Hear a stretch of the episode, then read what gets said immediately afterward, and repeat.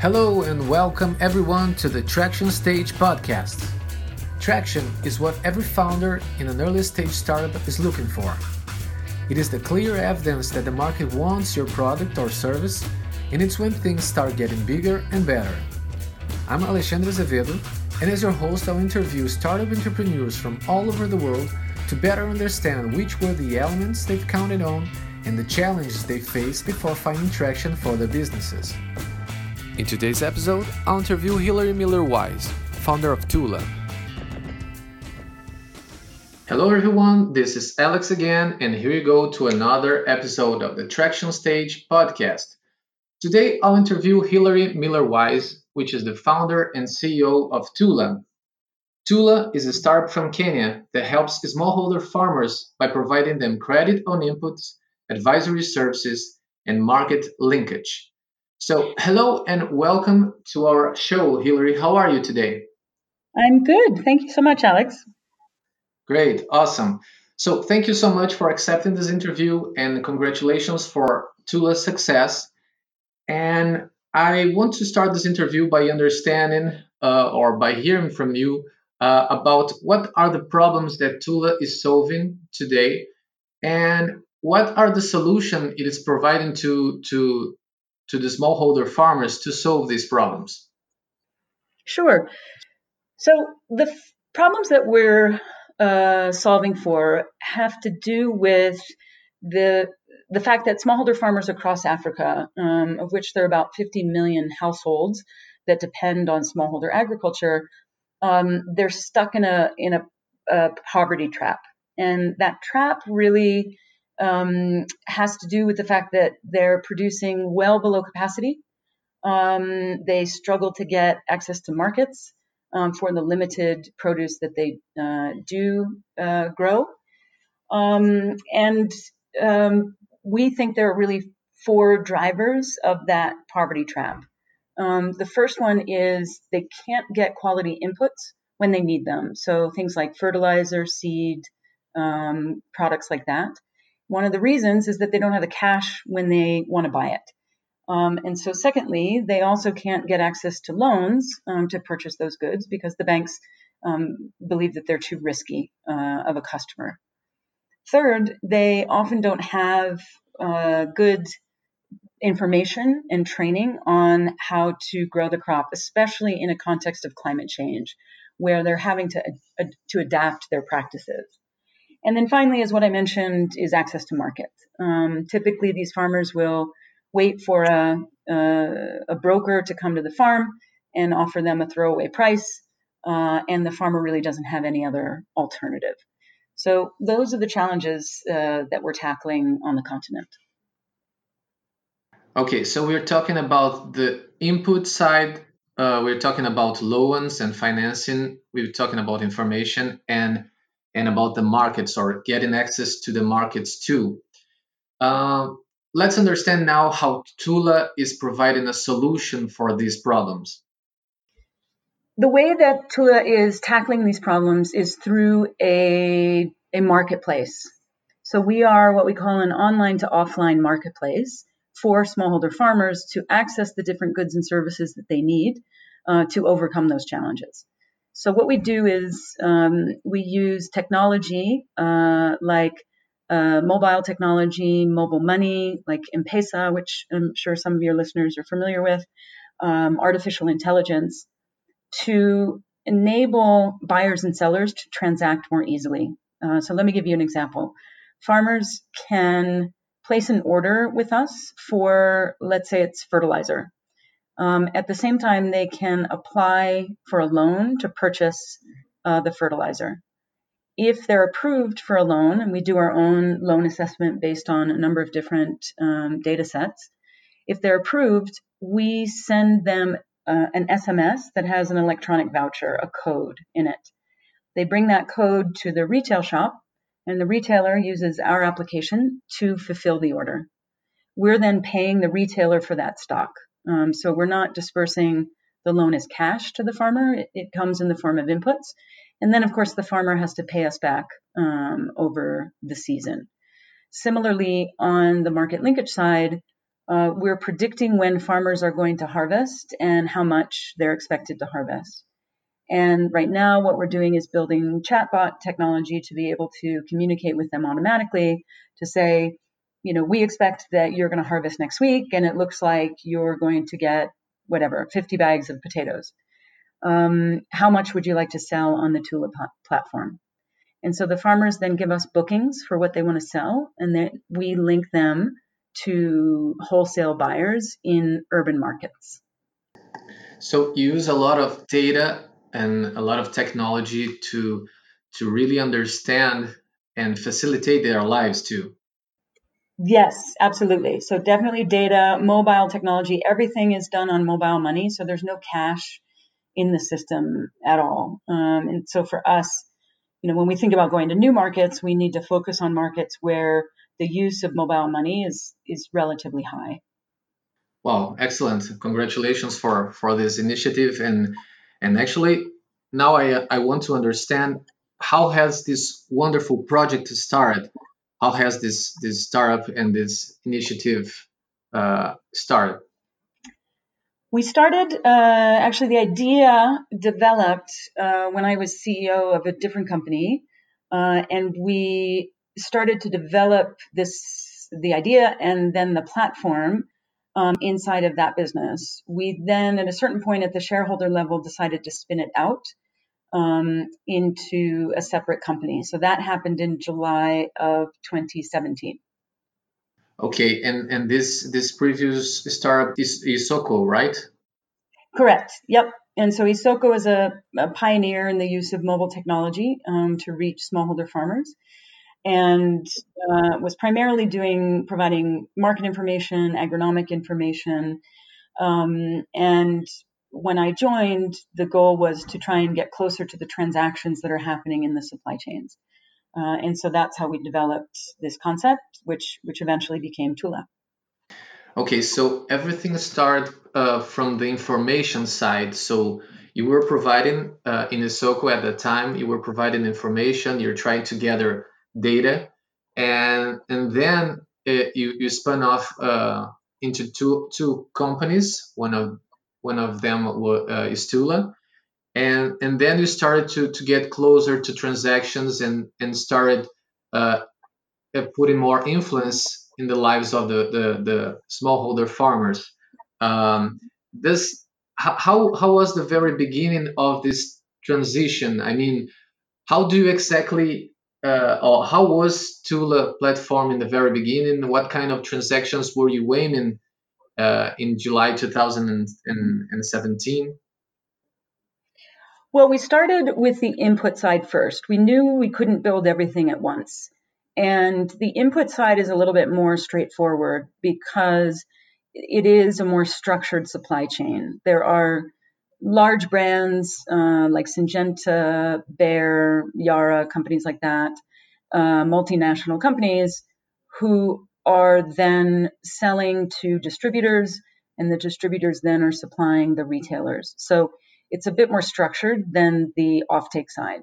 So we decided to start there. Um, and initially, our goal was to act as sort of like an honest broker across all transactions. So connecting buyers and sellers um, for every transaction, including the credit component. And so we were partnering with banks and MFIs and uh, it, with the intention of bringing these qualified leads to the banks and MFIs um, to then finance. What we found is that that didn't really work, and there were a few reasons for that. Um, one is the customers that we were targeting. Uh, we know now that 71% of our customers have never had input financing before, and so they're they're really not in the financial sector. Um, they're they're financially uh, uh, not included. Um, and so, you know, part of what we're focusing on is financial inclusion. Um, the other reason is that um, the banks and MFIs have um, more, uh, let me say, you know, their processes are sort of a bit more set in stone, and it was taking a long time to make loan decisions. And the challenge that happens, especially with climate change, is that no one knows when the rains are going to start. This year, for example, the long rain season Uh, the rain started six weeks late, um, which is really unusual. And so farmers are very rational, and what they do is they wait until the rain starts, and then they all go to try and get the inputs at the same time. And they have, you know, say a three or four week window um, to plant. And so by taking, you know, weeks to make a loan decision, it means that a lot of farmers were missing out. Um, so we then decided that because we had the relationship with the customer, we had the data on them, and we were seeing that the customers were having some of the customers were having a bad customer experience uh, with the banks and MFIs. We decided that we needed to to do this ourselves. Um, so that's a big shift, one of the one of the bigger shifts that happened um, uh, since we started. Uh, we then launched the market linkage, which is the last piece, um, in November of last year. So we've been doing that for about six months now. And tell, tell me a little bit more about what you've brought uh, regarding working with uh, with the basis of the pyramid, because you you must have uh, faced several challenges when you see some people that, uh, as you have mentioned, uh, are not used or have never uh, got a loan or or don't have uh, financial inclusion. So, what are other challenges you faced, and and how did you overcome them? And you mean specifically with the farmer customers, right? Yes, yes. Uh, I mean, with this market that uh, uh, has maybe not uh, as much as information as you would like them to have, or or things like that. Well, one of the challenges across the board is just building trust. Um, most people in these markets, the relationships, transactions tend to be highly relationship based. Um, and so a new player coming into the market doesn't have any capital, right, with with the customers. And so you have to you have to build that um, in different ways. One is if you have partnerships where those partners are trusted by the farmers and those partners are then introducing us um, to the customers. That tends to help quite a bit. So we do that uh, in some places by working through government, uh, government extension workers. In some places, there may be NGOs that are working with the farmers and, and have built up trust over years. Um, so that's one thing that we do. Secondly, is you know obviously um, ensuring that we are following through on what we said we were going to do. Um, it has helped to have agents in the field that are from the communities that we're serving. So we have a multi-level marketing model where we've got um, essentially uh, sales teams who are uh, staff members managing commissioned agents uh, who are people from the communities. They're farmers. They're respected. They speak the local language. Uh, and that's been a really important approach for us to build that trust. Um, on the offtake side, on the market linkage side, it's the same. You have to build trust over time with the buyers. Um, there was a great example I saw the other day in one of the uh, wholesale markets, and these are just you know huge open markets where um, big 10 ton uh, trucks are coming to sell their sell their goods, uh, and there were two trucks next to each other, and they were selling kale and in about an hour and a half, one guy sold everything and the other guy hadn't sold a thing. And they were exact same quality. There was no difference between them. The only difference was no one knew the other guy. no one knew uh, the guy who just pitched up and you know wanted to sell his truck, and they knew the one who sold in an hour and a half, and they knew that he could provide consistent supply. Um, they knew he wasn't going to cheat them, and so it's just a great example. And and the guy who didn't sell anything, his uh, he was trying to offer it at a lower price, uh, and it wasn't moving. So you know we we have to remember that in these markets, it's not just price and demand, price and supply and demand that uh, yeah. that is at work. It's also uh, trust and experience and reputation. Yeah, and, and I was very curious to to ask you about the the marketing strategies that you use because when you when you see startups uh, launching nowadays, and we see you you have a lot of a lot of ways of reaching your customers, but when you're talking about uh, farmers, for example, that maybe, and I might I might be wrong, but maybe they, they don't have the internet access or or the internet culture of of maybe going to social medias. I don't know. I, maybe I'm really wrong here, but uh, uh, have you what, what, kind of marketing strategies were you able to perform? Was this uh, agents and partners the only one, or could you develop this traction that you have today with other marketing strategies too? The marketing strategies that we use are typically what's called below the line. So we're not doing um, you know radio campaigns and things like that. It's it's very mm-hmm. expensive and uh, it's not as effective. You don't there's not this kind of value for money that you would want um, with this uh, customer base.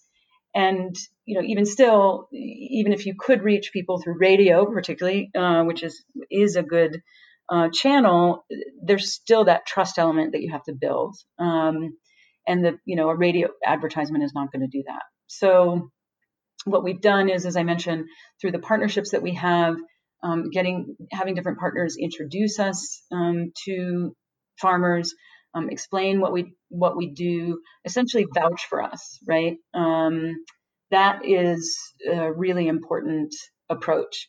Um, we do with these commissioned agents in the field, as I mentioned, they are meeting with farmers every day, uh, communicating about what we do, how we work, what the terms are, um, telling, you know, giving examples of other farmers who have benefited from this service.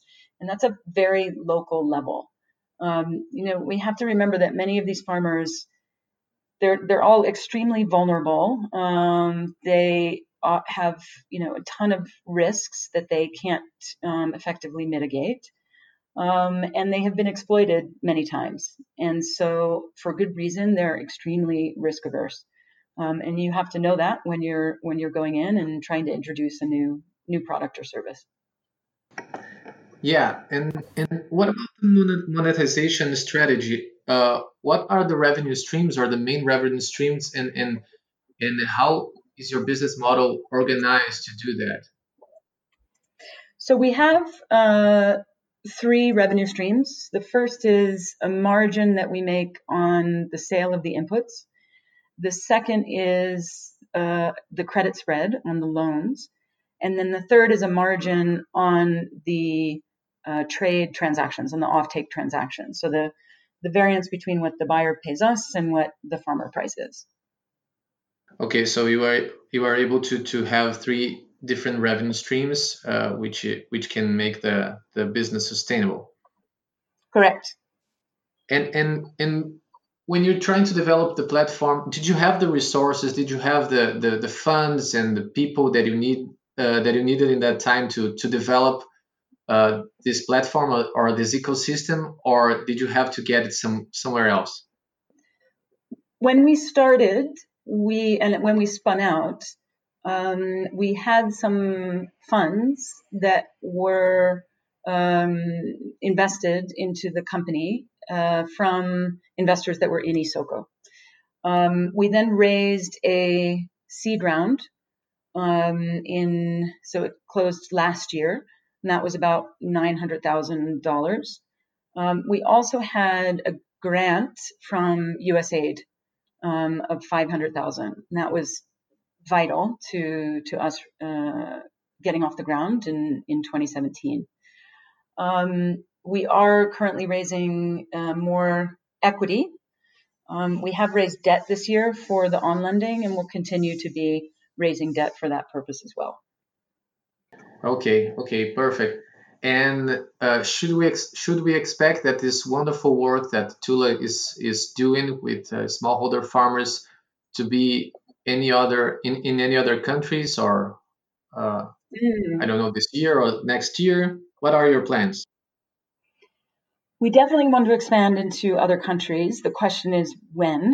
um, so we have our eyes on Uganda, um, which okay. is a similar market to Kenya in the sense of um, the smallholder farmer sector, how it's structured, um, the you know, relative uh, size of the population. Um, it also has high mobile penetration and penetration of mobile money, which, as I mentioned earlier, is really important for us for our platform. So that's a very attractive market for us. Um, other markets that could be attractive would be Tanzania. Um, politically, Tanzania is a little bit challenging right now, so uh, we'll, we'll most likely wait on that one. Um, you know, there are markets like Ethiopia, which we look at longingly because it's such a big market uh, and there's mm-hmm. so much opportunity. The problem is the mobile uh, uh, telephone industry is controlled by the government, um, and mobile penetration is extremely low. Now, they just announced recently that they're going to be issuing licenses uh, for mobile services to commercial companies. So that's exciting because that means that um, the sector is probably going to grow faster than it has in the past. So we, we definitely watch markets like that quite closely. Yeah, and, and, and the world needs solutions like that uh, uh, that comes from technology, but actually solves really important problems for, for everyone and for people that uh, who most need them. And finally, uh, Hilary, I would love to ask you um, a piece of advice that you would give to entrepreneurs that want to to to to make a difference in the world as you are doing through Tula. And what kind of things do you consider important when you're developing a startup in in these conditions? And and and what kind of things would you say them?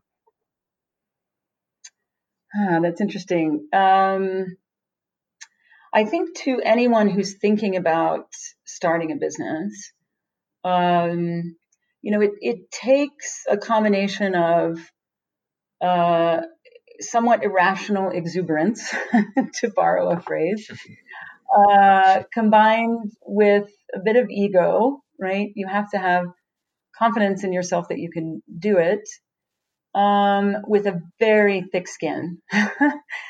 Um, and so I think the question for anyone thinking about doing it is, you know, how do you how would you score yourself on on those measures? Um, it, it is one of the most exciting things I've done um, in my life, but it is also humbling, more humbling than just about anything I've ever done. And so you you have to you know you have to take rejection a lot. You have to mm-hmm. cope with failure a lot. Um, and you know, I think it was Steve Jobs that talked about perseverance being one of the factors that contributed most to his success.